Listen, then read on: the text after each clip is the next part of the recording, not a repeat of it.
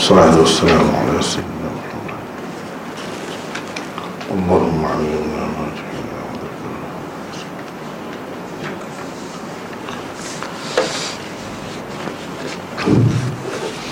Pengajian kita Dua minggu lepas sampai ke muka surat 79 Tajuknya Percaya kepada kerasulan Muhammad adalah syarat keselamatan حديث لحظة وعن أبي هريرة عن رسول الله صلى الله عليه وسلم أنه قال والذي نفس محمد بيده لا يسمع بأحد من هذه الأمة يهودي ولا نصراني ثم يموت ولم يؤمن بالذي أرسلت به illa kana min ashabin nar rawahu muslim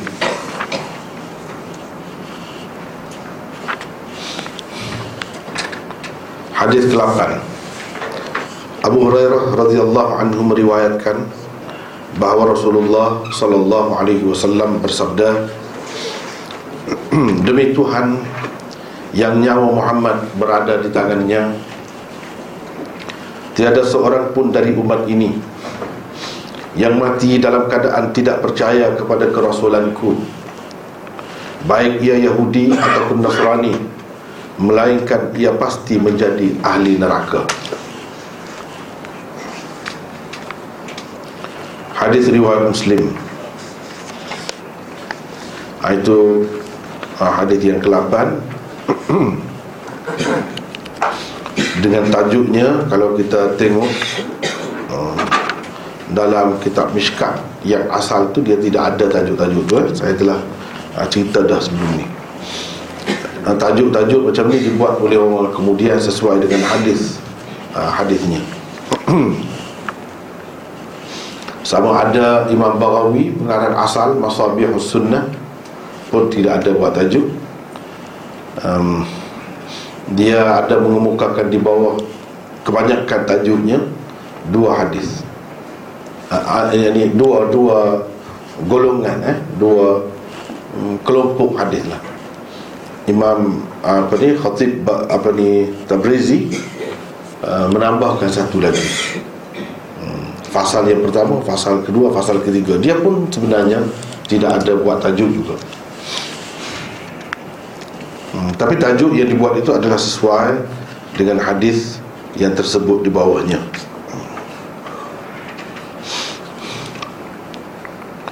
uh, pengenalan tentang Abu Hurairah kita telah pun uh, apa ni jumpa dah. Dalam pelajaran-pelajaran yang lepas. Pelajaran mana? Pelajaran yang lepas uh, ada uh, pengenalan tentang Abu Hurairah.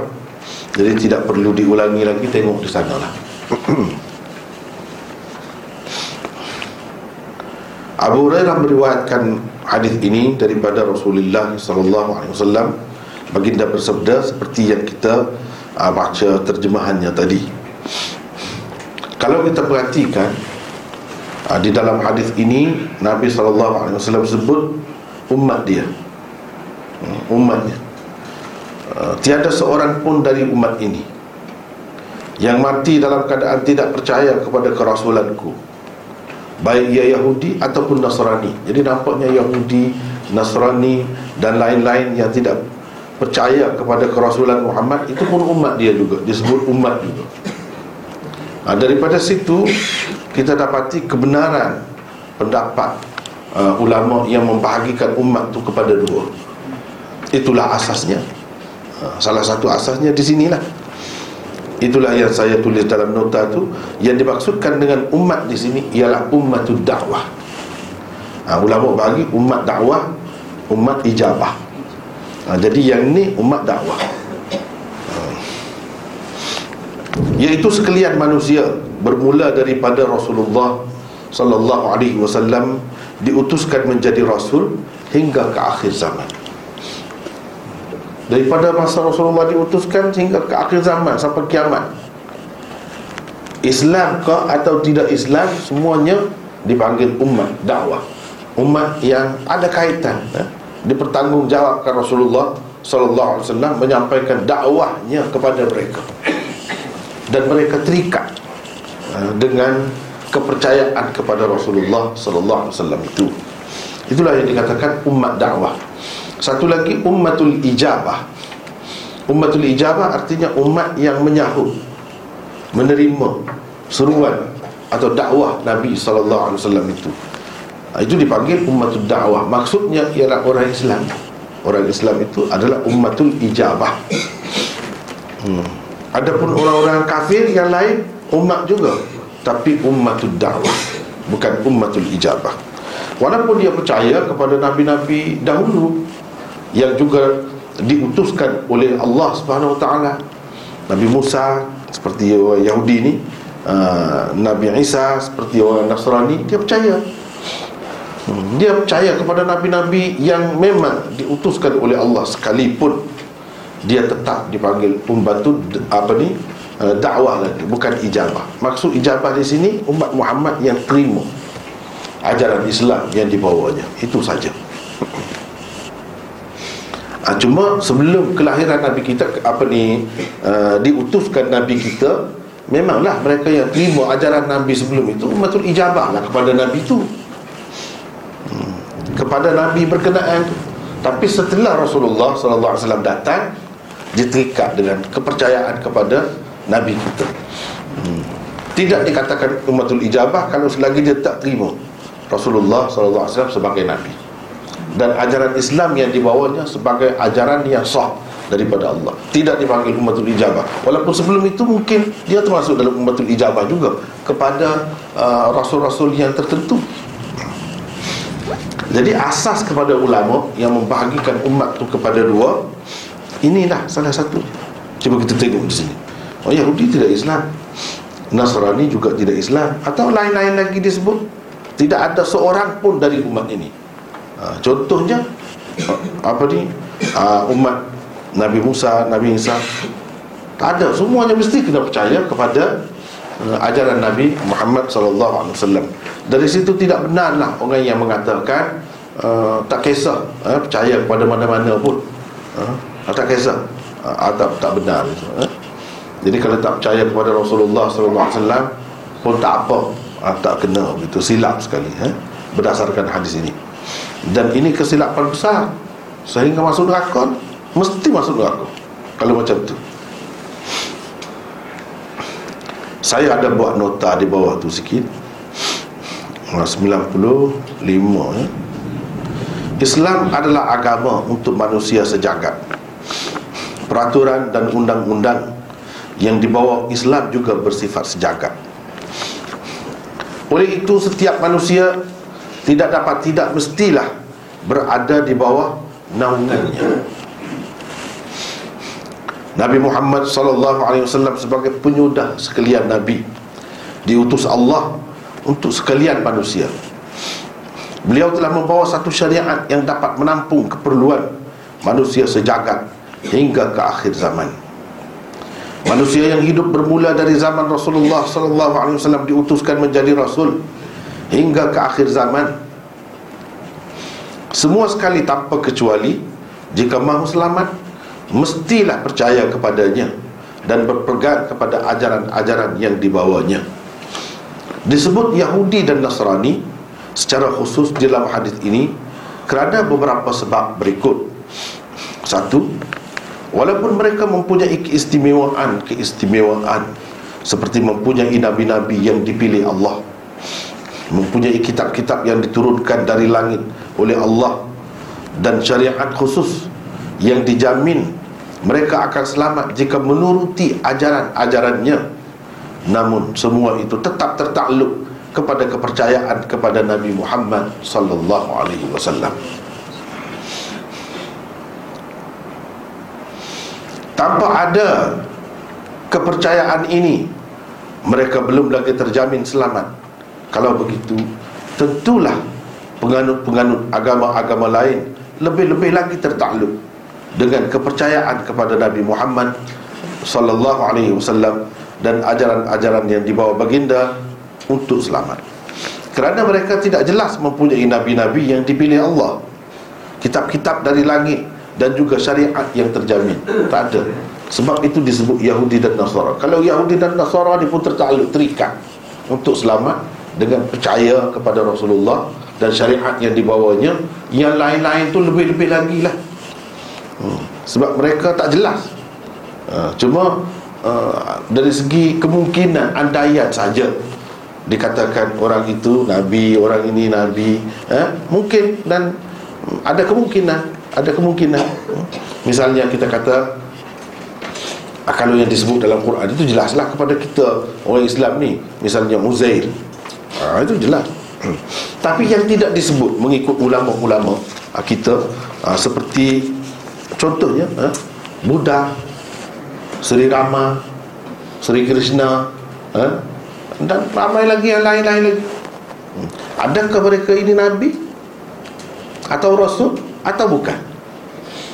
Tak jelas. Ha? tak jelas. Cuma oleh kerana sebelum Nabi kita diutuskan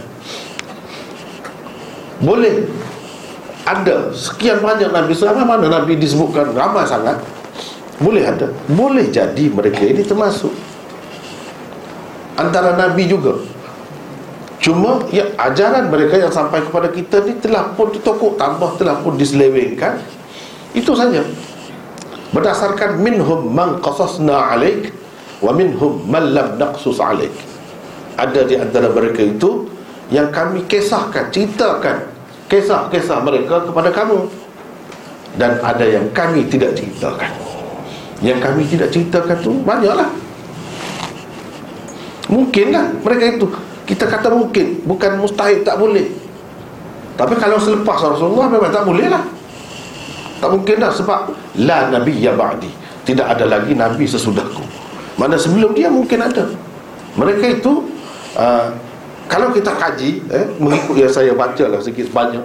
Lama dah benda ni saya baca eh, uh, Ajaran agama Hindu Agama kitab-kitab dia saya baca. Tengok Dia sebenarnya ajaran dia ni asalnya mengikut pengkaji-pengkaji pun dia tauhid juga.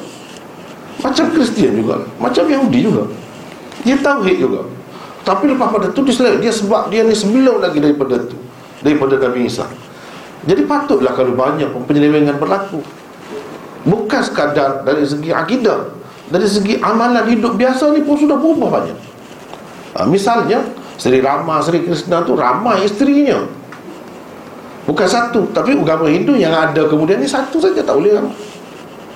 Tak boleh ramai. Ha, Tengok Sudah berubah banyak. Dari segi syariat pun. Hmm. Dulu agama Hindu Sri Rama, Sri Krishna dan lain-lain Makan binatang-binatang. Yang Hindu kemudian ni tak makan pula. Semua hidupan. Tengok berubah banyak. Jadi puak-puak dia tu tak tahu Yang sebenarnya ajaran dia tu macam mana.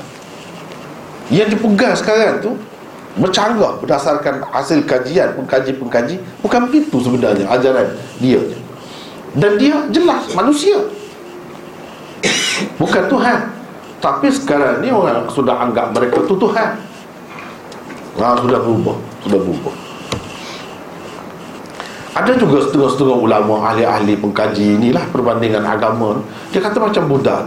Buddha bukan agama sebenarnya. Sebab apa? Tidak ada ciri-ciri agama usul utama agama tu tidak ada. Kepercayaan kepada Tuhan tidak jelas dalam agama Buddha sehingga akhirnya dia sendiri orang buat sebagai Tuhan. Kepercayaan kepada Rasul pun tidak jelas. Hmm? begitu juga tentang hari kemudian tidak jelas. Ini tiga usul. Kalau agama ni mesti ada tiga perkara. Ha, atas dasar itulah ulama-ulama pertikaikan. Dia bukan agama. Dia hanya falsafah. Ha? ajaran untuk nak ajar masyarakat ni jadi, supaya jadi baik supaya jadi eh, orang yang jujur itu saja. Ha, macam ahli fikir gitulah. Eh. sama juga macam Confucius kalau kita tengok dia tidak tahu apa-apa. Dia tidak tahu dia rasul dia apa dia Tuhan tak ada. Semua dia tak perlu bincang pasal Tuhan itu jauh sangat daripada kita. Eh. yang kita perlu hadap dunia. Ha. kita buat kerja dengan baik dengan jujur. Itu ajaran dia jadi kalau kita perhatikan semua ini hmm, Nampak uh, Bahawa Kalau yang dulu-dulu ada kemungkinan Satunya kemungkinan ada Nabi. Mereka ini Nabi pun mungkin. Cuma yang sampai kepada kita tidak jelas. Ataupun dalam bentuk yang sudah diselewengkan. Ha, Itu satu. Yang keduanya ajaran mereka tu Kalau ia pun ha, Sudah banyak yang diselewengkan. Mana yang sebenarnya? Ha, Jadi Patutlah kalau kita kata Ada Rasul akhir zaman Yang dapat menampung Segala kekurangan Segala penyelewengan Yang telah berlaku. Memang telah berlaku pun. Patut kalau ada. Kalau tidak ada tu kira eh, Manusia boleh mendakwa eh? Kenapa kamu jadi sesat besok?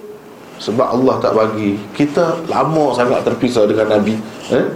Ajaran-ajaran dia pun diselewengkan. Kita nak ikut yang mana satu. Manusia boleh mendakwa begitu Sebab Allah Subhanahu Wa Taala ni Bila dia uh, buat agama uh, Apa ni ada neraka ada surga Dia hujah tu cukup. Dia hujah dia cukup. Dia tak hukum manusia kalau hujah tak cukup. Ni kalau macam Rasulullah tak ada Macam tak cukup lah Tak sempurna. Hmm. Macam tak sempurna. Uh, uh, Jadi Kedatangan Rasulullah Memperbetulkan ajaran-ajaran yang dahulu. Mengembalikan manusia kepada ajaran yang sebenarnya. Adapun ajaran-ajaran lain sudah terselewih jauh. Jauh sangat sudah terselewih eh? uh, dah kalau kita kata kalau agama yang macam ni terus diamalkan walaupun tentu sekali mereka tak suka kita bercakap begitu kan? Tapi itu kenyataan cuma kalau dia fikir dengan tenang. Kalau tidak ada agama yang dibawa oleh Nabi Muhammad wasallam yang betul yang memang sesuai kalau kita terus pakai yang itu baru ni saya ada sebut dah dalam satu kuliah. Saya sebut dah. Tak apalah nak sebut lagi. Uh, sebab uh, apa ni mungkin di antara kita dia tak dengar lagi kan? Katakanlah satu contoh saya lama di India. 10 tahun daripada kecil lagi. Saya tahu segala budaya dia tamadun dia adab dia macam mana perangai orang dia. Tahu baik buruk saya tahu. Hmm? dan mungkin di antara kita tak tahu kalau tengok orang dia eh? misalnya di belahan rambut ni kalau orang perempuan dia ada merah gitu. Kan? Pernah tengok kan? Uh, merah. Dia panggil itu sindu sindu eh? orang Islam pun kadang-kadang terpengaruh juga pengaruh orang Islam di sana sama seperti kita lah terpengaruh dengan Hindu. Uh, pengaruh dengan Hindu tu. Banyak perkara lah. Uh, saya bahkan ada buku uh, pengaruh Hindu terhadap orang Islam. Seluruh dunia. Dia sebut banyak benda lah kita tengok kita hmm. tak apalah. Nak cerita yang tadi dia ada ni. Apa makna? Maknanya dia ada suara dia ada suami. Ha, Itu merah. Kalau dia sudah mati suami dia Dia janda lah. Dia tak boleh pakai Macam menipu pula. Dia bukan semata-mata untuk berhias ha? Untuk mencantikkan diri dia saja. Bukan, bukan itu. Dia ada agama di, di belakang dia tu. Jadi bila uh, Suami dia mati Meninggal dunia Dia akan hapuskan ini. Tak, tak boleh pakai. Satu. Yang keduanya segala warna Ini mengikut agama dia lah. Mengikut agama. Segala warna baju yang berwarna-warni Kain Ikutlah apa-apa pun. Baju ke seluar ke Selubung ke Apa ke Dia tak boleh dah warna. Dia hanya boleh pakai warna putih saja Sepanjang hayatnya. Sekarang ni masih amat lagi. Ya itu. Sekarang ni masih amat Dan dia tidak boleh kahwin sampai bila-bila. Walaupun dia sempat berkahwin dengan seorang itu Dua hari saja. Dua hari saja. Jadi dia mesti menjadi janda sepanjang hayat. Dalam keadaan tak boleh pakai baju macam ni Tak boleh Ni ada warna Walaupun tidak ada banyak warna Satu warna pun tak boleh Putih saja Maknanya perkabungan Yang mesti dilakukan oleh seorang isteri Kerana kematian suami dia sepanjang hayat ha, Tak ada dah warna-warna hidup ni eh? Kesukaan, kegembiraan Ini warna-warni macam-macam ni lambang ataupun menggambarkan kegembiraan, keseronokan, eh, kebahagiaan, kesukaan. Tak ada dah kepada dia. Putih saja. Jadi kalau kita tengok orang dia pakai putih saja, itu janda. Boleh jadi dia hanya sempat kahwin dua hari saja atau sehari tak kira lah. Oh, tengok betapa kita kata kalau ikut macam tu. Kalau agama ni lah terus ada. Kalau tidak ada Islam dibaiki, cerita yang sebenarnya Apa akan jadi kepada manusia Tidakkah penganiayaan yang amat dahsyat Terhadap perempuan Sepanjang hayatnya dia kena duduk gitu Dia terpaksa bermurung? Terpaksa menduka citakan dirinya sendiri? Kalau tidak dia kena derhaka Itu yang sekarang Kalau yang dulu Kita baca yang dulu? Ada dia panggil adat Ataupun kepercayaan sati Itu semesti perempuan mati sama suami dia Kalau suami dia dibakar Dia dibakar bersama? Ada juga uh, setengah-setengah uh, apa ni amalan itu bila suami mati dia akan masukkan di dalam naik atas bukit ada gua uh, dia uh, turunkan dengan tali uh, suami dia bersama dengan isteri dia tu. Isteri dia hanya diberikan makanan dalam bekas eh? uh, apa ni? Sebesar tu bekas saja. Cukup itu saja. Dia tidak mungkin boleh keluar daripada tu. Dia mesti kena mati bersama dia suaminya. Tengok. Lagi dahsyat. Sudah ubah dah tu. Sudah ubah Sekarang tidak ada.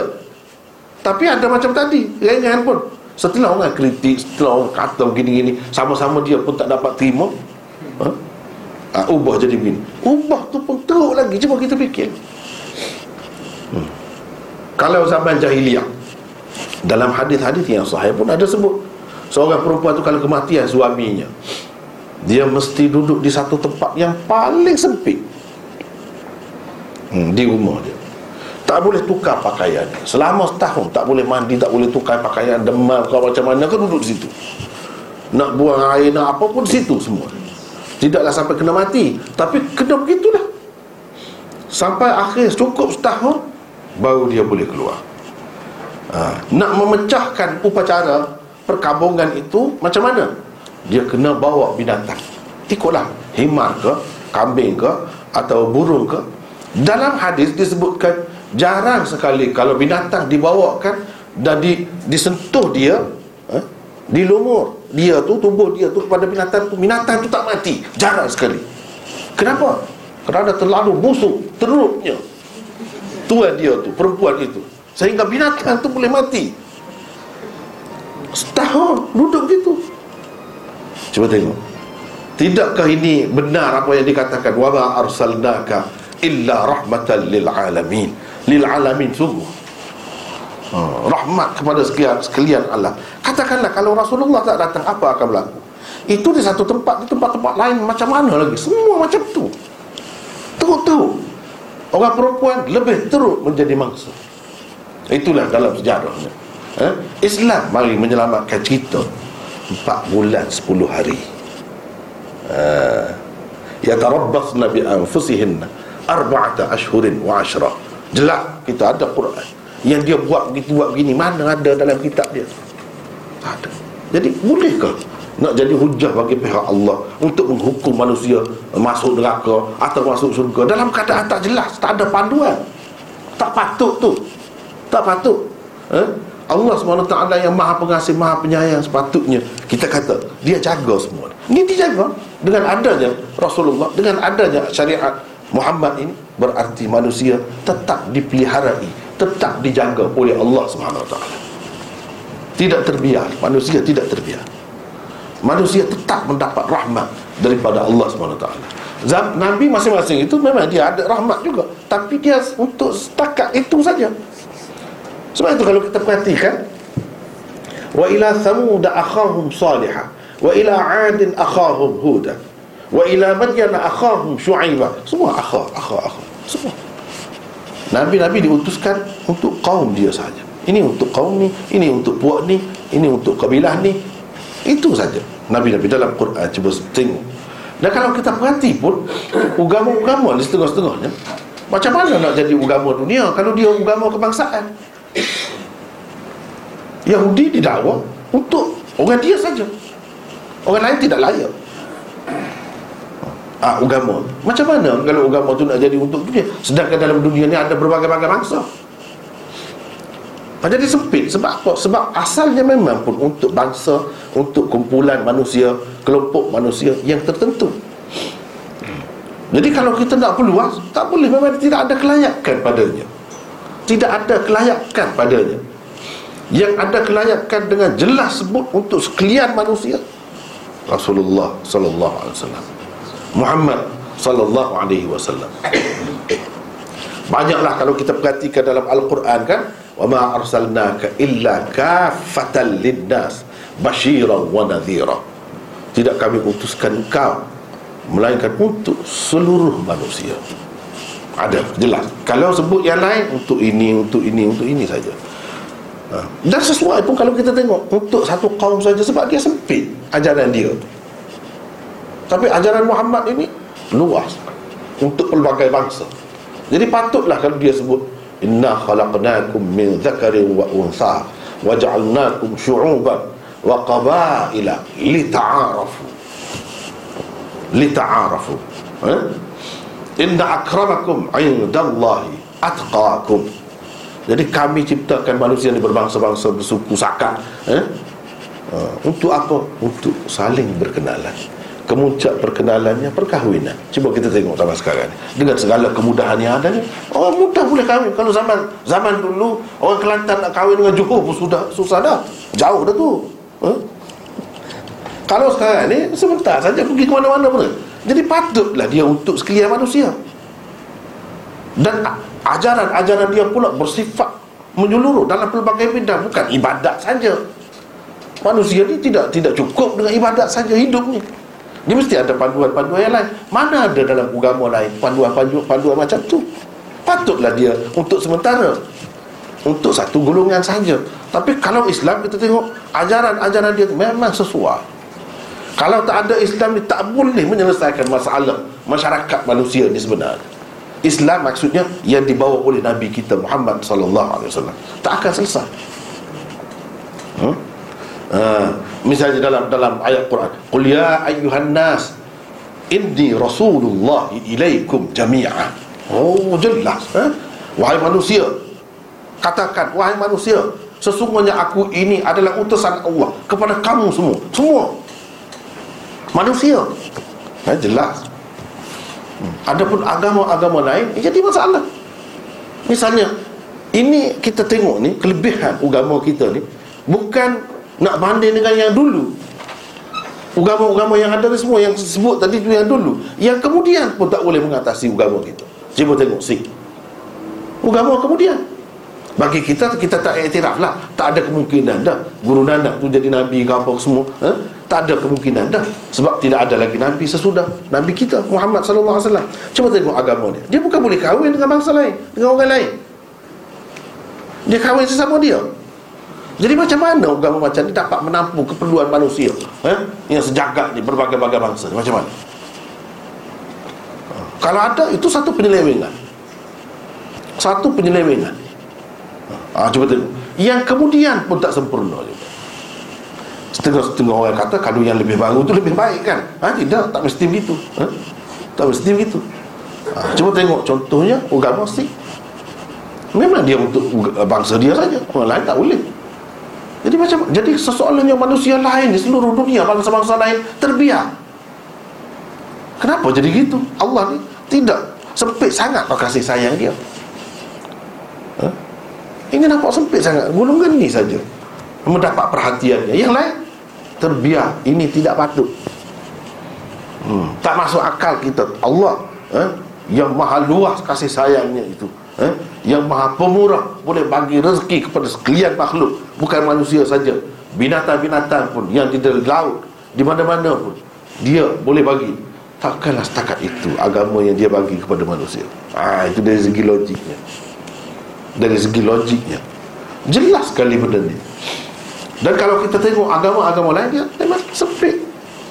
Kalau agama Kristian nak cari pasal perniagaan tak boleh. Panduan perniagaan. Nak cari pasal pemerintah pemerintah macam mana ha. takdir Allah Subhanahu taala. Memang kita tahu dalam sejarah Nabi Isa pun tak pernah memerintah. Dalam ajaran dia yang dia terima sekarang ni pun begitu juga. Jadi apa panduan kita nak memerintah macam mana? Mungkin kita kata memerintah di urusan dunia urusan remeh-temeh urusan yang hina. Jadi kalau kalau macam tu ah, dunia ni mesti diserahkan kepada orang-orang dunia saja. Bukan kekasih Allah Tak ada panduan daripada Allah Sekurang-kurang dari segitu. Ah, Kalau kita kata begitu. Tapi kita berbeza. Bukan setakat kata saja Wa amruhum syura bainahum. Wa amruhum syura bainahum Kena bincang, kena mesyuarat eh, Dalam urusan penting. Bukan kata saja. Rasulullah SAW sendiri buat. Kita dapat contoh yang jelas. Yang mana kita tak boleh dapati Dalam agama-agama yang lain. Jelas ha, Memerintah. Bagaimana kalau nak perang? Kalau tersalah Macam mana? Kita nak macam mana? Kalau tersalah. Nabi Isa tak pernah perang. Tak pernah dia. Dia cara lembut cara dia begitu. Nabi kita kedua-duanya Cara lembut pun ada Cara kasar pun ada. Cara lembut Kita panggil diplomasi. Cara kasar perang. Perang macam mana peraturan dia ha, kita nampak panduan daripada Nabi SAW bukan dalam Quran saja sebut tentang perang dan damai. Nabi SAW sendiri bagi panduannya. Ha, itu istimewa. Adapun yang lain banyak sangat kita tidak dapat ambil panduan daripada dia. Nabi Isa tak kahwin. Jadi macam mana kalau seorang itu nak kahwin dia nak, da- nak dapat panduan daripada seorang rasul dalam rumah tangga dia? Macam mana? Mesti tak dapat. Ha, sebab itulah dia timbul uh, pendapat-pendapat yang mengatakan kalau kita nak uh, rapat dengan Allah, nak hampir dengan Allah, uh, nak da- da- jadi ahli syurga mesti menjauhkan diri daripada semua ni dunia-dunia. Perempuan tu termasuk dunia lah, harta benda uh, semua kena. Itu sebab kita tengok dalam agama-agama lain dia benci kepada dunia ni. Saya pernah tengok. Ini pengalaman saya sendiri. Eh? Masa remaja dulu naik kereta naik kereta sewa. Ini kan Sami, Sami Buddha ni dia nak bayar duit tu Dia tak mau pegang duit Tapi duit tu ada dalam pundi-pundi dia Dia buka Ikut ambil Ambil nak ambil macam mana Dia tak, tak pegang Sampai begitu sekali ha. ha. Ada pun kita Islam Tak ada macam tu Selesa Siapa saja orang alim kau Tidak alim kau Waliullah kau orang biasa Dia berurusan seperti biasa dengan tenang dengan tidak ada rasa bersalah ha? Ha, kerana melekat dengan dunia itu bukan melekat dengan dunia itu eh? hati yang tak tak bagi melekat dengan dunia itu hati eh? bukan dari segi amalan-amalan zahir itu dia zahir hmm. jadi tak mahu takut tertarik orang perempuan tertarik orang lelaki tertarik tengok sambil tu dia dia bukan cukur kepala saja dia cukur kening kening pun cukur eh? supaya orang tak nampak indah lah cantik tak ada bagi dia Kenapa sampai begitu? Tengok. Kalau Rasulullah sallallahu alaihi wasallam tak datang, dia tidak kata hubbiba ilayya min dunyakum salah. Eh? Tiga perkara yang dia berasa sayang kepada dunia ni. Suka dunia ni. Apa? Sembahyang satu kena dalam dunia. Eh? Yang kedua, wangi-wangian. Wangi-wangian dia suka. Eh? Yang ketiga perempuan. Dia mengangkat perempuan tinggi tu dalam keadaan orang mengatakan nak merapatkan dengan, dengan Allah tak boleh merapatkan diri dengan perempuan. Itu maksud dia bukan dia suka nafsu. Begitu tidak Dia nak bantah ajaran agama-agama Yang tersebar sebelum itu. Bahawa kalau orang tu nak ha, Jadi muqarrabun Hampir dengan Allah Mesti kena menjauhkan diri daripada perempuan. Seperti sami-sami. Itu mana kahwin? Kita kata dari segi logiknya Pernah juga ada seorang kita ha, Dulu lama dah uh, Dia pergi tanya saya Dia takut nak kahwin. Dia, dia Islam Dia Islam Cuma, cuma dia takut nak kahwin ni. Takut dapat isteri ni macam mana tak tahu Dia dia bagus lah Orang bagus lah. Hmm, Dia bimbang dengan dunia sekarang ni Yang teruk-teruk lah eh? Orang perempuan. Jadi dia takut dia terkena tu Terlibat lah pula dia dengan dunia. Ha. Saya kata ke dia begini? Begini saya kata lah. Kalau orang-orang biasa Orang-orang yang jahat tu Dia kahwin Dia begitu-begini semua kan dia Kita orang yang baik ni semua Seperti awak Tak mahu kahwin Nah kita akan mati. Eh? dia pun akan mati. Tapi anak dia berterusan. Anak kita cucu anak cucu kita zuriat kita tak ada. Siapa nak lawan anak cucu dia? Nak jaga anak cucu? Betul juga dia kata. Lepas tu dia terbuka fikir. Lepas tu dia kahwin. Sekarang dia dapat anak amai lah. dan isteri dia pun baik. Tak ada apa pun. Dia terlalu bimbang jadi kebimbangan yang seperti ini kita ada penawarnya. Bila sebut begitu, Rasulullah kahwin, tengok sahabat ini, ha, dia ada zuriat dia. Zuriat dia penting. Sebab kita bukan nak tungkat langit Kita duduk sini dalam dunia seterusnya. Siapa ni nak lawan dengan anak cucu orang yang jahat Orang yang fasik, orang kafir? Siapa yang akan dakwah kepada mereka? Dia, betul. Lepas tu dia kahwin. Dia kahwin. Ha, jadi ceritanya benda macam ni kebencian tu ketakutan kebimbangan tu sangat menebal di dalam jiwa ahli-ahli agama hak bukan Islam. Yang bukan Islam. Sangat tebal. Bukan orang biasa. Orang biasa dia kira orang dunia ha, kalau orang akhirat betul-betul dia tak kahwin dia tak pegang duit uh, semua tu. Dia tak ada cantik uh, tak ada. Uh, sekadar dapat melapik perut saja kalau makan sekadar itu. Nak makan mewah-mewah tak boleh. Itu dunia Sikit-sikit dunia eh? uh, Kalau Rasulullah SAW dia ajar Qul man harrama zinatallahi allati akhraja li'ibadihi wattayyibati minar rizq Qul hiya lilladhina amanu fil hayati dunya khalisatan yawmal qiyamah. Jelas. Quran. Siapa cakap? Siapa kata eh, Allah mengharamkan semua perhiasan dunia? Siapa? Kalau aku pencipta dunia ni tidak kata haram Siapa boleh kata haram? Dan rezeki-rezeki yang halal Yang baik-baik itu Siapa kata haram? Ini semua hmm, Untuk orang-orang yang beriman Untuk orang yang beriman dalam dunia Dia pun dapat Kalau kita buat kerja Kalau kita cari Kalau kita usaha dapat Dalam dunia. Besok khalisatan yaumal qiyamah. Khusus untuk kita saja keistimewaan ini. Jadi lebih Islam ini. Istimewa. Tak ada kurang. Dalam dunia kita dapat juga kemewahan. Di akhirat nanti kemewahan kesenangan itu khusus untuk kita. Tak ada lagi orang kafir dapat. Dalam dunia ni dia pun dapat juga. Yang mana tak sama lah seperti kita. Ada yang dapat ada yang tidak dapat cuba tengok pandangan Islam terhadap dunia. Comel cantik. Hmm, boleh memiliki harta benda. Satu keseronokan sebenarnya. Boleh ada isteri boleh ada uh, suami boleh ada anak-anak. Suatu keseronokan nikmat telah dihalal oleh ahli agama sendiri. Tidakkah perlu kedatangan Muhammad sallallahu alaihi wasallam dalam keadaan ini? Nampak sangat. Nampak sangat kalau kita tengok dari sudut itu itu satu sudut baru ha, kalau kita tengok dari sudut yang lain banyak sangat. Memang. Hmm, Memanglah Nampak patut pun. Orang-orang berkata Ni orang kafir Dia kata apa perlunya? Dia kalau agama tu daripada Allah juga Kenapa dia tak boleh terus? Sampai ke kiamat. Macam Tuhan tak pandai pula buat agama. Dah kalau agama Nabi Musa yang dibawa oleh Nabi Musa Itu daripada Allah Kenapa tidak sempurna? Kenapa untuk sementara? Kenapa perlu percaya kepada Muhammad pula Dia tak boleh ke buat Seorang Rasul saja Hmm, itu orang yang tidak terlalu bodoh sebenarnya cakap begitu. Tapi manusia ni kalau dia sudah ikut satu-satu agama kena memang bodoh dia tak sedar. Jadi ini semua tanggungjawab kita untuk menghadapi manusia-manusia yang seperti ini. Kesian ke dia sebenarnya. Kita kata bodoh pun itu kasar bunyi kan. Tapi ya, itu yang sebenarnya tapi kita tak boleh lah kasar begitu cakap dengan dia. Ha?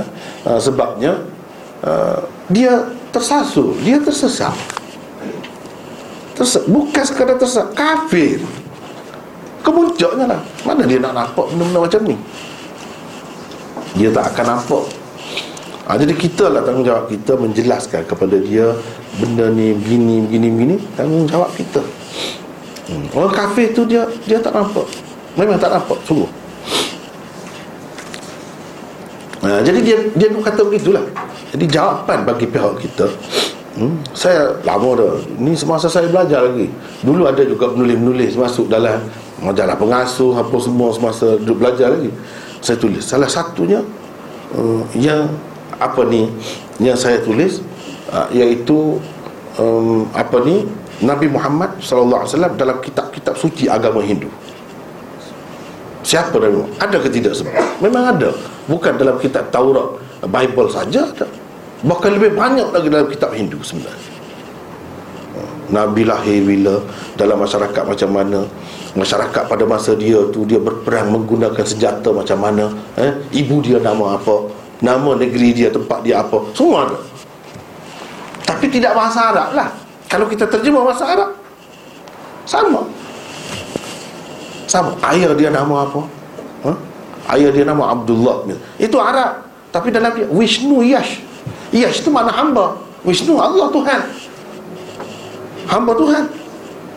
Ha, Cuma dia seleweng Begitulah. Aminah. Ha, Itu nama. Kalau dalam bahasa dia Dia ada cara dia. Nama tempat Mekah. Ha? Tempat yang aman. Semua ada. Sahabat utama dia ada berapa? Ada sebut. Ha. Jadi Di situ saya sebut Kalau kita nak bandingkan agama-agama ni lah Nak jawab kepada kekeliruan tadi Begini saya kata Saya bagi contoh di situ Iaitu Kita manusia Manusia Masa kecil kita pakai baju Kecil kan? Saiz berapa? Kita juga Saiz kecil lah Saya bayi uh, Saya kanak-kanak uh, Kemudian remaja Besar lagi uh, Kemudian besar lagi Sampai satu peringkat kita berhenti kan Saiz kita macam tu ya? Tak naik dah. Tubuh kita tak naik dah. Uh, uh, Berapa kaki? Uh, Berapa apa ni kaki? Sekadar itulah. Tak naik dah. Tapi sebelum itu kan Yang berkembang. Begitulah juga dengan agama. Apa salahnya kalau kita faham begitu? Keperluan kita. Keperluan kita tu berubah-ubah. Kalau kita hadkan kita sudah tua sudah berapa kaki kita nak pakai masa bayi dulu. Terus nak pakai macam mana? Macam tu tak sesuai. Dan ini bukan berarti Tuhan tidak bijaksana Tuhan tidak hakim tidak maha mengetahui. Tidak bahkan Tuhan maha mengetahui sebab tu dia buat begitu. Sebab dia maha mengetahui lah Dia buat begitu. Seperti seorang doktor. Kita kata Kenapa hari ni bagi Seminggu ni bagi ubat ni? Ha, Kemudian dia bagi ubat lain pula. Kemudian dia bagi ubat lain pula. Kemudian dia kata begini-gini pula. Itu keperluan kita. Meningkat dari masa ke masa-masa Tak bolehlah kita kata dah kita sakit. Ini bagi satu ubat saja. Sedangkan keperluan kita banyak. Sepatutnya dia fikir begitu. Itulah keperluan Adanya keperluan mansuh Mansuh tadi. Bukan berarti Tuhan salah. Tidak, dia bijaksana lah sebab tu dia buat begitu. Ha, Kita kata begitulah. Jadi orang-orang yang kafir ni Kadang-kadang dia, dia tak faham benda ni. Jadi kalau Allah SWT bagi kepada Musa Lengkaplah sepatutnya Bagi tu sekadar untuk jangka masa tertentu Itulah cara orang yang bijaksana Buat kerja macam tu lah Dia tak faham hmm. Dia nak satu saja Kenapa tidak? Kalau kita nak pakai satu juga Tengok macam tadi lah jadinya dia terpaksa kena tampung sana, tampung sini lah jadi. Sebab itu jadi berubah agama tu dari semasa ke semasa. Dari satu peringkat kena mati bersama suami, lepas tu tidak mati. Uh, apa ni sepanjang hayat kena pakai kain putih. Hmm. Berubah-ubah. Daripada boleh kahwin, kemudian tak boleh kahwin. Jadi macam tu lah akibatnya. Kan kalau ikut cara Islam, senang. Memang boleh pun. Tak perlu ubah lah. Yang dulu kita kata Zaman Nabi Adam Syariatnya Boleh kahwin adik-beradik Memang perlu masa tu Kalau tak kahwin adik-beradik Macam mana nak berkembang Manusia ni Sebab itu punya ada manusia. Syariat betul pada masa tu. Daripada Allah juga. Kenapa kita sekarang ni Tak boleh kahwin dengan adik-beradik Dan kalau itu daripada Allah. Itu sesuai pada masa tu. Sekarang ni dunia antara bangsa Tak perlu adik-beradik Takkan kita nak sempit lagi? Dunia sudah luas. Hmm. Kita berkenalan dengan berbagai-bagai bangsa ha? macam tempat kita ni. Semua bangsa mari. Ha? patutlah. Itu dari segi logik je dari segi logik. Sesuai sangat. Kalau kita nak terus pakai juga yang itu akibatnya jadi macam tu itu akibat nak terus pakai lah tu akibatnya Padahalnya ini semua rasul-rasul ini dari semasa ke semasa. Kalau Musa bukan dia yang pertama. Kenapa yang pakai Nabi Musa? Kenapa tak pakai yang dulu? Kalau Isa, dia bukan yang pertama. Kenapa tak pakai yang dulu? Tak kata begitu. Apa perlunya Isa? Kenapa tak kata begitu? Jadi kalau Muhammad ini ada seorang lagi, apa salahnya kalau terima begitu? Dia datang daripada Allah SWT juga. Ha, datang daripada Allah SWT juga. Kalau Allah yang melantik orang ni, orang ni, betul kata kampung kita sama. Eh? Apa salahnya kita kata? ha, itu hmm, jadi tak boleh sebenarnya dalam hadis ini yang kita baca ni kembali semula kepada hadis ni kalau kita tengok uh, walaupun agama walaupun umat itu manusia itu dia mengikut agama Nabi yang benar. Sekalipun. Agama Nabi yang benar itu pun sudah sebanyak mana diselewengkan. Apatah lagi kalau yang tak tahu di mana? Yang dulu lagi. Lagi dah banyaknya perubahan. Eh? penyelewengan. Orang-orang yang tidak bertanggungjawab. Daripada orang-orang yang tidak bertanggungjawab. Kalau kita tengok Islam ni sendiri cuba tengok. Islam akhir zaman ni yang terjamin. Cuba tengok. Berapa banyak hadis palsu orang buat Dia nak sentuh Quran tak boleh Susah. Hadis Cuma, cuma, cuma, cuma tadi Pening kita buatnya. Ha. Nak cek ini falsu ke tidak Tengok. Itulah Baru seribu tahun lebih. Seribu tahun lebih. Tapi oleh kerana agama Islam Kita tengok sifatnya. Agama Islam ni agama yang terakhir Agama yang dijamin oleh Allah. Maka adalah Sentiasa adalah orang yang jaga Orang yang cek sana cek sini Yang perbetulkan betul sini. Dan Asas tu Dia tidak berubah Jelas. Nampak ada di hadapan kita.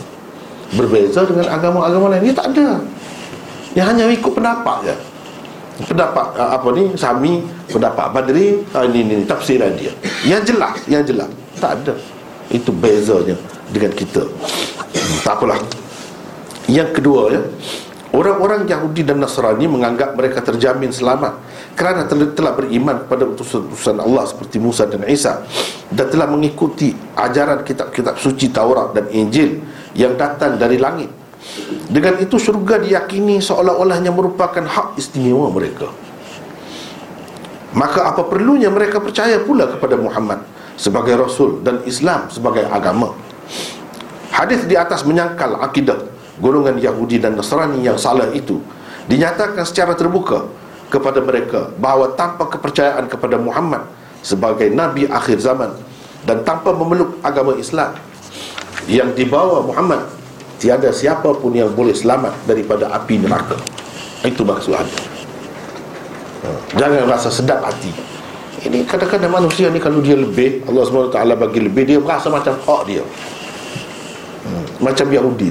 Ulama-ulama mengatakan separuh daripada Nabi itu dari kalangan Yahudi Sedangkan suatu ketika dahulu sebelum ada Israel Tak ada peta dalam dunia Ini negeri dia. Tapi separuh daripada Nabi itu Bani Israel.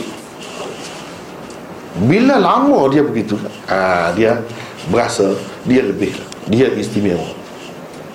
Sehingga dia tidak dapat menerima Rasulullah sallallahu alaihi wasallam. Kenapa dia daripada Arab yang lama sudah lama duduk tanya dia segala-gala tanya dia. Masalah agama kalau nak tahu jawapan agama tanya dia lah. Ahli kitab. Yang ada di sekitar Madinah. Tanya dia. Tiba-tiba mari nak jadi ketua pula. Padahal Nabi wasallam datang dengan rendah diri eh, sebagai hamba tidak mengaku mendakwa itu ini nak apa-apa dunia. Tak ada. Tapi kerana eh, semangat eh, kegilaan bangsa.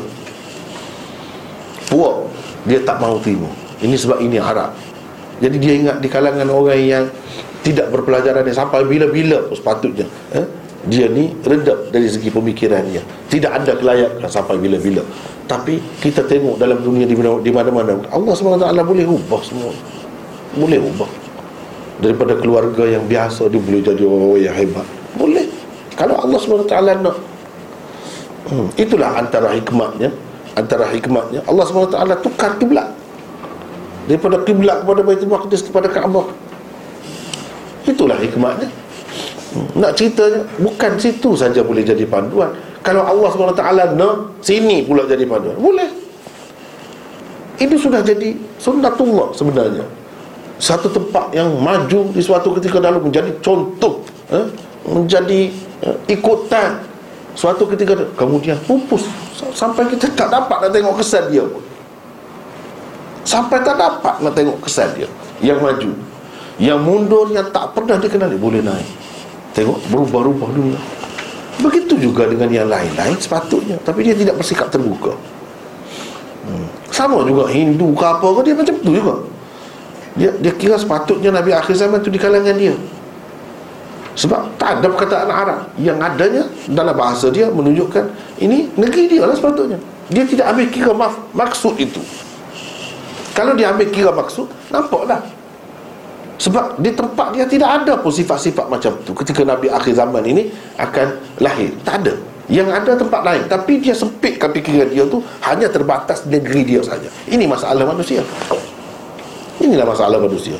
Dikaitkan dengan bangsa Dengan negeri. Ha, Itulah dia tidak boleh terima kebenaran mungkin datang dari mana-mana saja. Ha, dia tak boleh terima itu. Ha, ini kalau ada penyakit ni susah susah.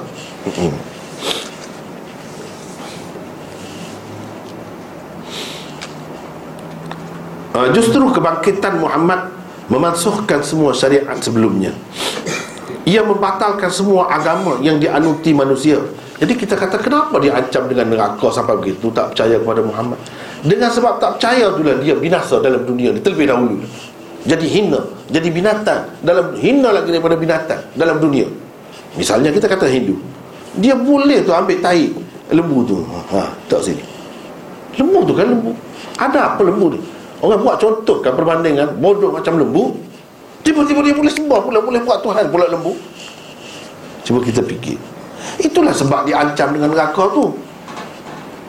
Akibat dia Merosakkan, merugikan manusia sendiri. Oleh kerana Tuhan sayang Seperti kita seorang ayah misalnya Kita sayang kepada anak kita Jangan main di jalan, di tengah jalan. Melintas sana, melintas sini. Eh? Sebab dia boleh dilanggar dan mati. Jadi kita berkata Pergilah kamu. Hmm, Aku pukul. Sampai patah kaki kamu. Kenapa kita kata begitu? Kita terlalu sayang kepada dia. Sama juga di sini Diancamkan dengan neraka. Kalau tak bagi ancaman macam ni Sifat kebodohan manusia tu. Kedegilan manusia. Tidak dapat menahan dia. Dia akan buat juga benda-benda macam tu Kerana kebodohan dia lah. Kedangkalan fikiran dia tu. Yang cerdik-cerdik tak akan buat. Ha? Tapi manusia ni walaupun dia tua Berapa banyak kita tengok dalam dunia ni Tapi fikiran dia tu masih kadang-kadang lah. Tak tahu apa yang baik, apa yang buruk untuk dia. Ha? Dan seluruh dunia dah kata Ini bahaya untuk kesihatan kita. Dia semakin buat. Tengok, degil manusia. Tidak begitu kan? Kalau tidak dah naik Sampai begitu sekali rokok tu Kenapa beli juga Tulis kat situ. Yang cerdik-cerdik tu. Tapi dia tidak cerdik sepenuhnya. Sepenuhnya bidang dia saja dia jadi ha, Sebab itu perlu ada ancaman. Kenapa kita kata neraka ni? Kuat sangat ni. Sebab nak menyelamatkan manusia lah. Kalau tak kata begitu Tapi sungguh ni memang sungguh. Bukan sekadar nak ancam saja Nak gertak saja. Dia tidak. Sungguh. Apa lagi kalau sungguh? Kalau tidak sungguh pun patut kata begitu. Apa lagi kalau sungguh? Lagilah Ini tanda Tuhan Allah sayang kepada kita. Nak kita selamat. Hmm.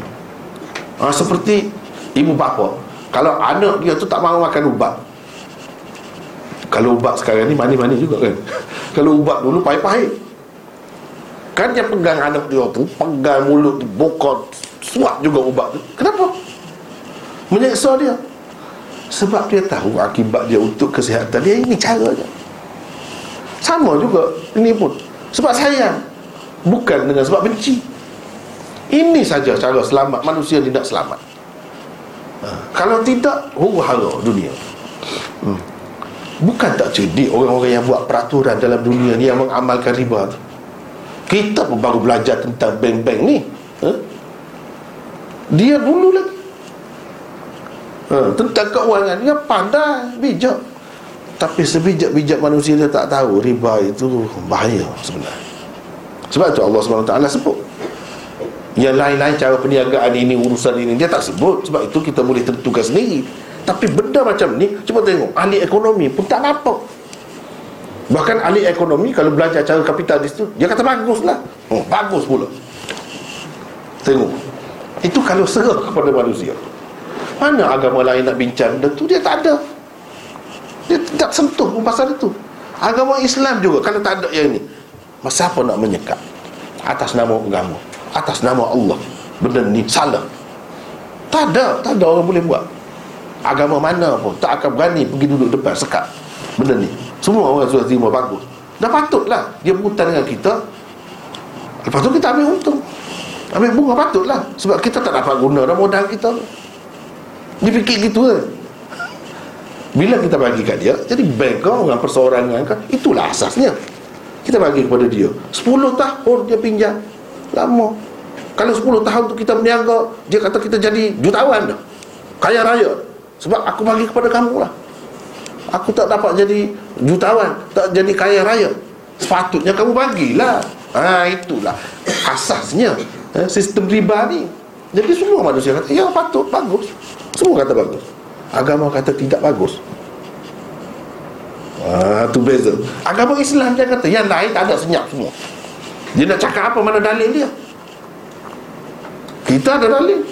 Wa halallahu al-bay'a Wa harrama riba Jelas.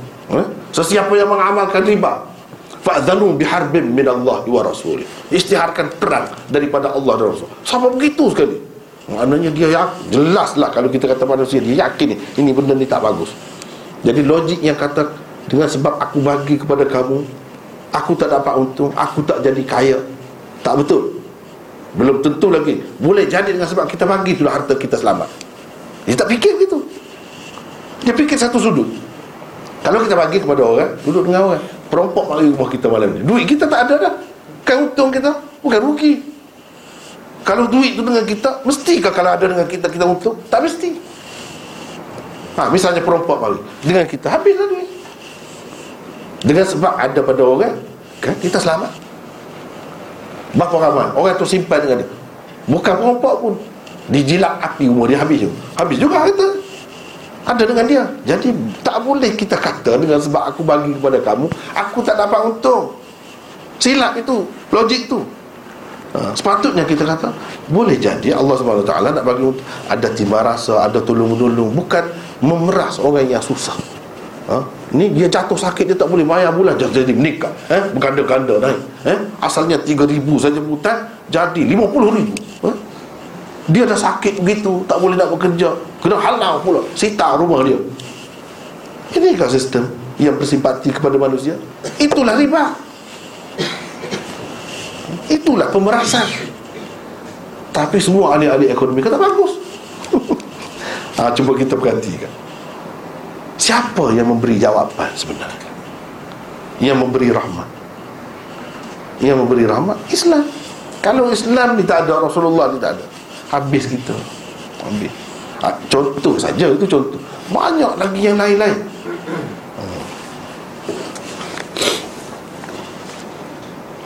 Yang ketiga, penolakan orang-orang Yahudi dan Nasrani terhadap Nabi Muhammad sallallahu alaihi wasallam sebagai nabi akhir zaman merupakan kekufuran yang paling jeli. Lantaran mereka telah pun mengetahui nama dan sifat-sifatnya melalui kitab Taurat dan Injil.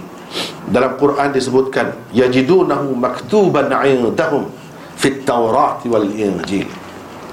Bermaksud yang mereka dapati tertulis nama nya dan sifat-sifatnya di dalam Taurat dan Injil yang ada di sisi mereka.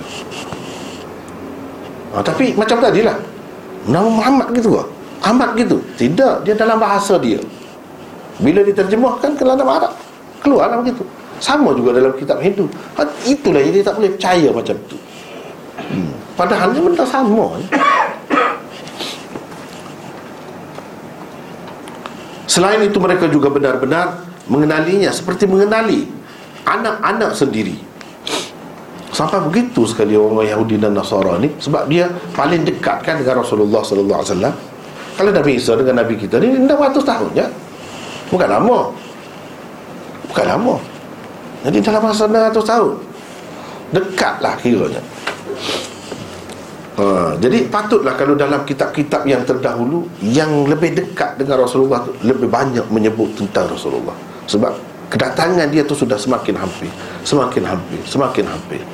Dan ajaran Nabi yang bersifat sementara tu Semakin sampai ke penghujungnya. Patutlah kalau diingatkan, disebutkan Kalau Nabi ak- akhir zaman ni datang begini Kamu kena sokong, kamu kena bela dia. Tapi mereka tu sembunyikan Hakikat ini. Ha, Itu yang jadi sesak. Ini bala ahli ilmu Apabila dia menyembunyikan kebenaran Menjadi mangsanya Umat, orang ramai Alladhina atainahumul kitab Ya'rifunahu Kama يعرفونه abna'ahum Wa inna fariqam minhum منهم al-haqqa Wahum ya'lamun. Maksudnya orang-orang yakni Yahudi dan Nasrani yang telah kami beri Alkitab Taurat dan Injil mengenali Muhammad seperti mereka mengenali anak-anak sendiri sampai begitu sekali dia kenal dan sesungguhnya sebahagian dari mereka berusaha menyembunyikan kebenaran itu. Padahal mereka mengetahui Salahnya perbuatan seperti itu. Dia tahu. Ha, Inilah contoh kalau orang alim Orang yang pandai Kalau dia sembunyikan kebenaran Oh besar akibat dia. Besar akibatnya. Maka hadis di atas merupakan ancaman berat terhadap mereka. Jadi hadis di atas ancaman Kalau tak masuk Islam tu kerana mereka ni yang jadi sebab. Mereka berganda-ganda lagi mendapat azab. Antara pengajaran dan pedoman yang dapat diambil daripada hadis ini ialah Satu Keharusan bersumpah untuk menguatkan sesuatu keterangan dan kenyataan. Ha, Seperti di sini dalam hadis disebutkan wal uh, walladhi nafsu Muhammad biyadi. Demi Tuhan yang nyawa Muhammad berada di tangannya. Dia bersumpah dulu sebelum dia nak cerita mana benda ni bukan main-main. Uh, bukan saja reka untuk menggertak untuk mengancam mengugut saja. Bukan. Ini memang benar kebenaran. Yang kedua Allah mempunyai tangan yang layak dengannya. Demi Tuhan yang nyawa Muhammad berada di tangannya. Dia sebut tangan eh? uh, tangan yang layak dengannya yang tidak menyerupai mana-mana makhluknya. Uh, kena percaya begitulah. Uh, setengah-setengah orang yang kata uh, tak boleh. Um, tak ada. Kalau kita kata tangan ni jadi sama dengan manusia lah pula. Jadi nak terjemah macam mana? Hadis ni nak terjemah macam mana? Dan dia sebut tangan-tangan lah. Tapi tangan yang layak dengannya. Isbatkan sabitkan bahawa Allah ada tangan sebab dia sebut. Tapi tangan macam mana? Yang tidak menyerupai makhluk. Selesai setengah-setengah dia tak boleh kata tangan gitu dia kalau tangan semua makhluk pula. Tak kena tu macam tu. Dan dia kata tangan tangan lah. Tapi tangan yang layak dengannya.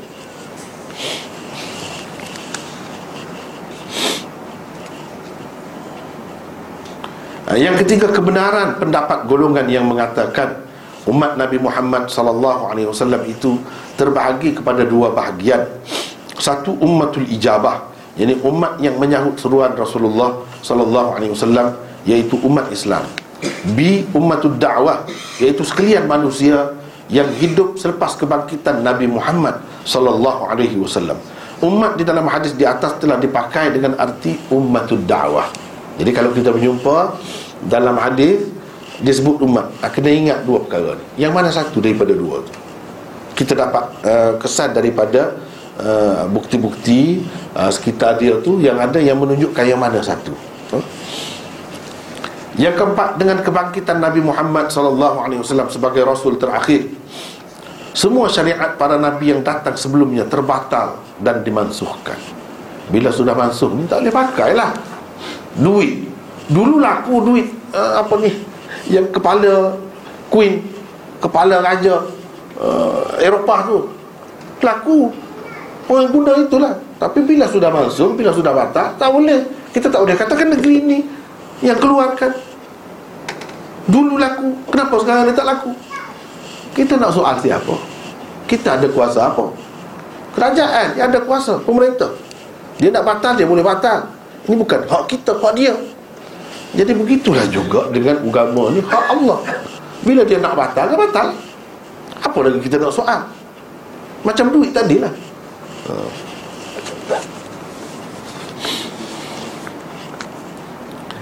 Lima Tidak termasuk dalam ancaman hadis ini Orang-orang yang tidak sampai kepadanya Seruan Nabi SAW Itu tidak termasuk Sebab dia sebut hmm? Dia sebut cuba kita perhatikan Tiada seorang pun dari umat ini Yang mati dalam keadaan tidak percaya kepada kerasulanku uh.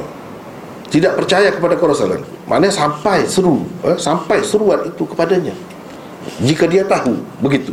Tapi kalau dia tak tahu Lain cerita. Hmm, Tak tahu tu kerana tak sampai seruan. Bahawa Nabi ini telah keluar. Tak dia duduk di mana?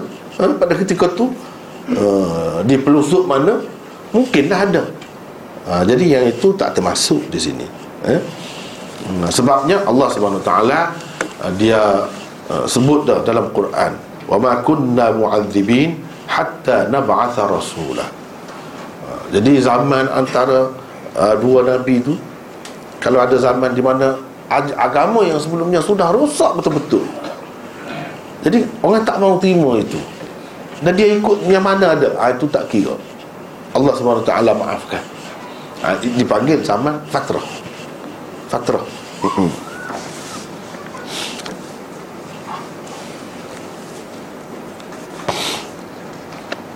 Yang keenam Agama Islam yang dibawa oleh Nabi kita Muhammad SAW merupakan satu-satunya jalan keselamatan untuk manusia seluruhnya. Manusia tidak akan selamat melainkan dengan memeluk dan menganut agama Islam. Ha, ini kenyataan daripada hadis ini juga. Kalau kita nak tengok dari segi logiknya, dari segi uh, apa ni betulnya kenyataan ini, seperti contoh yang saya kemukakan tadi sebahagian tadi. Betapa manusia kebingungan tak dapat menentukan benda ni baik ke tidak tak dapat.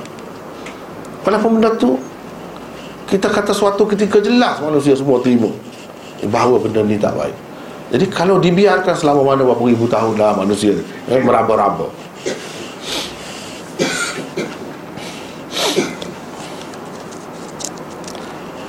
Yang ketujuh antara manusia yang pasti akan menjadi ahli neraka ialah orang yang mati dalam keadaan tidak percaya kepada kerasulan Nabi Muhammad sallallahu alaihi wasallam. Tidak kira apa latar belakangnya, sama ada ia Yahudi ataupun Nasrani, penyembah berhala atau etis dan lain-lain, tak kira. Dia mesti kena percaya. Ha, jadi kalau ada orang kata agama mana-mana pun tak kisah, eh? asal percaya kepada Allah, buat baik, tak betul tu. Oh, tak boleh. Eh? Ha. Yang betulnya ini Mesti kita terikat dengan Agama Islam Yang dibawa oleh Nabi kita Yang dulu pun Islam juga. Tapi syariatnya itu sudah terbatal Sudah termasuk. Contohnya macam duit tadi. Hmm. Bila masuk tak boleh makan.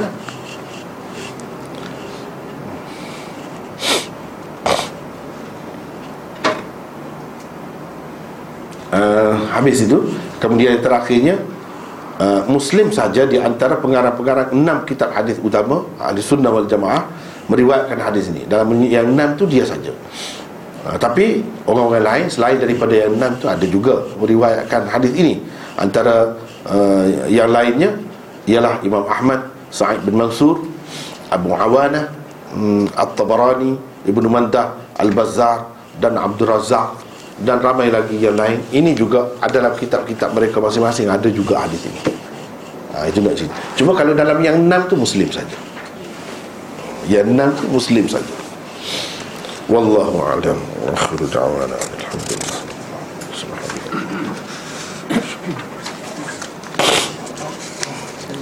Ya.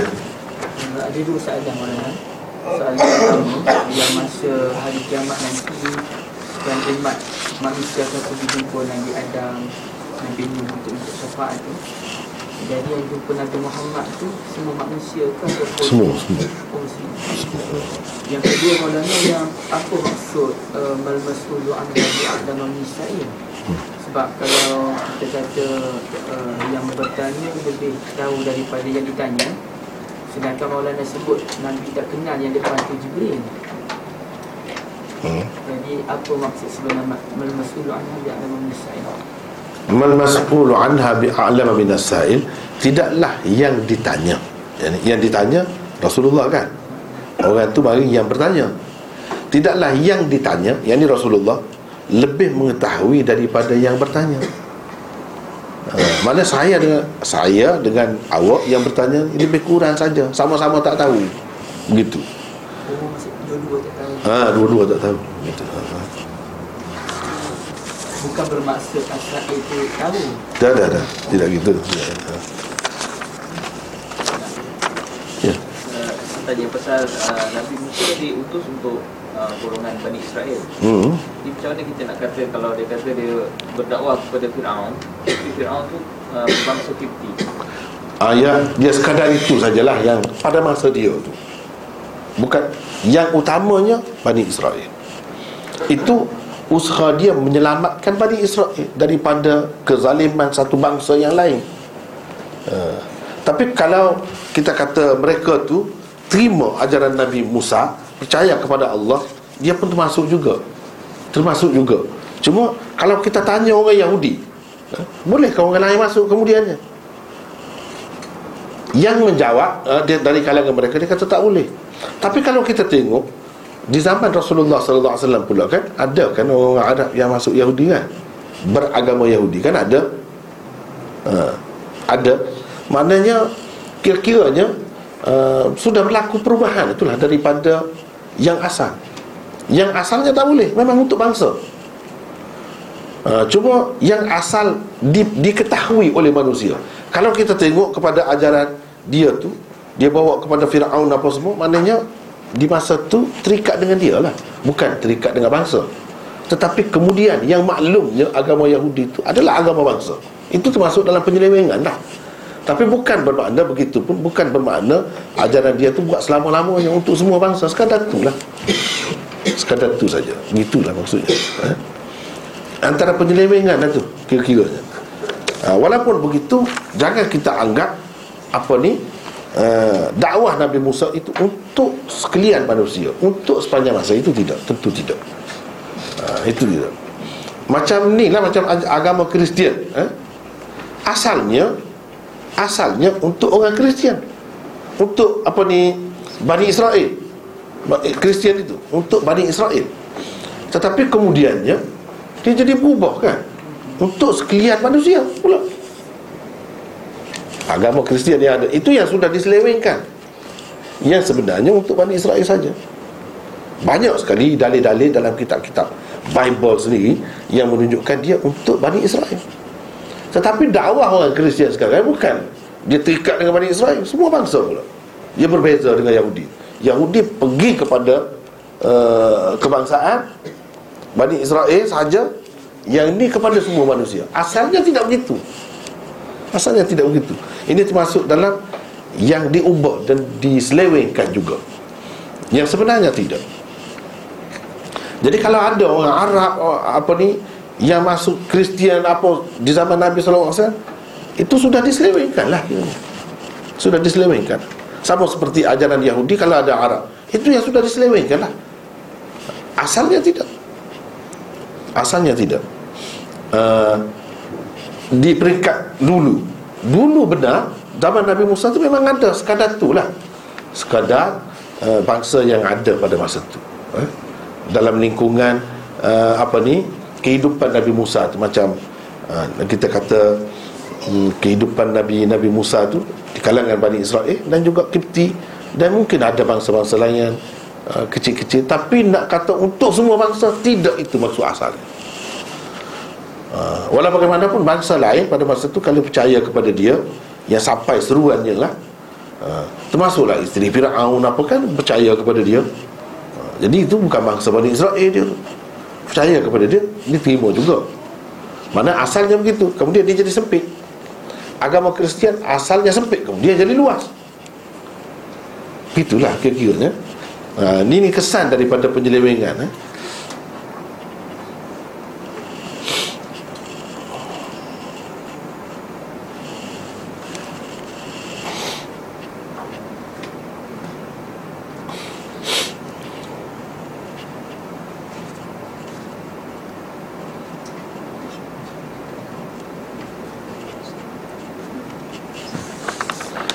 Jadi ini soalan ini Apakah itu kebudayaan Parsi? Dan bagaimanakah kebudayaan Parsi menjadi asas perkembangan Pensejarahan Syiah? Hmm, Bahasa Farsi sebagai medium pengantar uh, Ulama India Dan Syiah. Jadi apa maksudnya ni? Uh, apa maksudnya. Saya pun tak, tak dapat tangkap dengan tepat ni apa maksudnya. Uh, apakah itu kebudayaan Parsi dan bagaimanakah kebudayaan Farsi menjadi asas perkembangan persejarahan? Pensejarahan Syiah. Um, bahasa Farsi sebagai medium pengantar utama India dan Syiah. Um, saya tidak pasti dia maksudnya. Uh, kalau boleh jelaskan yang bertanya apa maksudnya Hmm.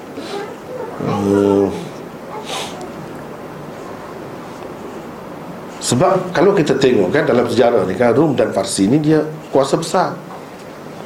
Kuasa besar. Bila Islam datang Islam ni mempengaruhi Bukan sahaja kehidupan orang Farsi tu Bahasa dia pun jadi berubah banyak. Eh? Banyak daripada bahasa Arab tu masuk ke dalam bahasa Farsi jadi mereka guna bahasa tu lah Bahasa setempat je lah untuk dakwah Untuk mengajar. Biasalah kalau macam tempat kita mari ke sini Kita mengajar bahasa Melayu. Dalam bahasa Melayu tu banyaklah uh, pengaruh-pengaruh Islamnya. Hmm. uh, jadi guna bahasa tu untuk memudahkan orang ramai ni ikut Islam lah. Itulah pada dasarnya. Imam Ghazali itu sendiri dia ada tulis dalam bahasa Farsi. Kitab dia dalam bahasa Farsi ada. Ha? Ha. kemudian yang lain-lain lagi. Sebab bahasa dia terkenal di suatu ketika dahulu. Bahasa ilmu. Bahkan kalau dia sebut di India kenapa guna bahasa ni? Sebab dia kuat pengaruhnya. Walaupun dia apa dia lemah dah dengan Islam tapi orang Islam masih lagi menggunakan bahasa Farsi itu untuk mudah sampai kepada masyarakat umum. Dalam dakwah dia. Kalau kita tengok di India zaman Shah Waliullah masih lagi guna bahasa Farsi dia sendiri tulis dalam bahasa Farsi. Syah Abdul Aziz yang ada dalam sanad kita. Dia semua buku dia dalam bahasa Farsi. Kalau ada dalam bahasa Arab atau dalam bahasa Urdu itu terjemahan. Bukan yang asal. Zaman dia tu masih lagi bahasa Farsi. Bahasa Urdu ni selepas itu. Mana baru lagi bahasa Urdu ni. Bahasa Urdu sebenarnya lebih muda daripada bahasa Melayu. Kalau nak dari segi sejarah jadi bukan bermakna ada pengaruh Syiah apa tidak. Syiah tu sudah ada dah. Uh, pada masa tu sudah ada dah. Jadi ulama Islam ni nak menangani masalah. Syiah nak mendekati masyarakat menyampaikan ajaran Islam kepada masyarakat. Oleh kerana bahasa Farsi ni meluas dan tersebar dengan uh, uh, apa ni uh, merata. Bukan di Iran saja pengaruh dia. Uh, sampai ke Afghanistan, Pakistan, India semua bahasa Farsi dulu bahasa rasmi dia pemerintah pada masa itu bahasa Farsi. Hmm. Ah, jadi apakah maksudnya eh? itukah maksudnya? Betul ke jawapan saya tu? Allah alam eh? kalau begitu itulah. Dia, dia tidak mewakili syiah tidak. Orang orang ahli sunnah pun guna juga pada masa tu bahasa farsi ni. Syiah guna memang dia guna bahasa ni juga bahasa dia. Uh, tapi nak kata dia uh, syiah semata-mata tidak. Uh, bahasa seperti kita kata Melayu. Uh, bahasa Melayu semua orang guna. Jadi masing-masing ada kepentingan itu maksud itu lain lah. Yang itu betul lah. Hmm, tapi kalau macam Syekh Abdul Aziz misalnya dia kritik Syiah pun menggunakan bahasa itu juga? Sebab itu yang orang faham yang meluat dalam masyarakat.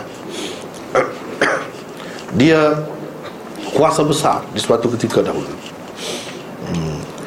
Di zaman pemerintahan Bani Umayyah dia cuba mengarabkan orang ajam. Pejabat-pejabat apa semua ni dia guna uh, bahasa Arab. Tapi bermula perubahan ini berlaku di zaman Abbasiyah. Dia longgar. Uh, Bila longgar tu ada peluang lah. Tapi ada kebaikannya juga untuk mendekati masyarakat umum ni. Untuk bawa ajaran Islam ni Nak tak nak Kena terima juga bahasa setempat itu. Uh, Jadi ia, ia tidak bermakna uh, bahasa syiah semata-mata Sebelum syiah Orang Islam pun guna bahasa tu juga Ahli sunnah pun guna bahasa tu juga Hmm. Ap, ya? Hmm. Apakah reaksi ulama Syiah terhadap perkembangan falsafah Mir Damat yang pernah berkelana ke India? Saya tidak berapa pasti ini ya. Kisah ini apa latar belakang dia wallahu alam. Hmm? Hmm. Jadi macam-macam lah uh, Falsafah ni banyak kan Falsafah Farsi Falsafah itu Falsafah ini uh, Banyak hmm. Hmm. Jadi ini Wallah alam Saya tak boleh jawab eh? Sebab saya tak tak baca tentang ni eh? Mir Damat ni ada dua Satunya tokoh syiah Damat ni ramai nama Damat ni hmm. Yang mana satu ini, uh, Berkelanda ke India Apa saya tak tahu ceritanya Sejarahnya Wallahualam hmm.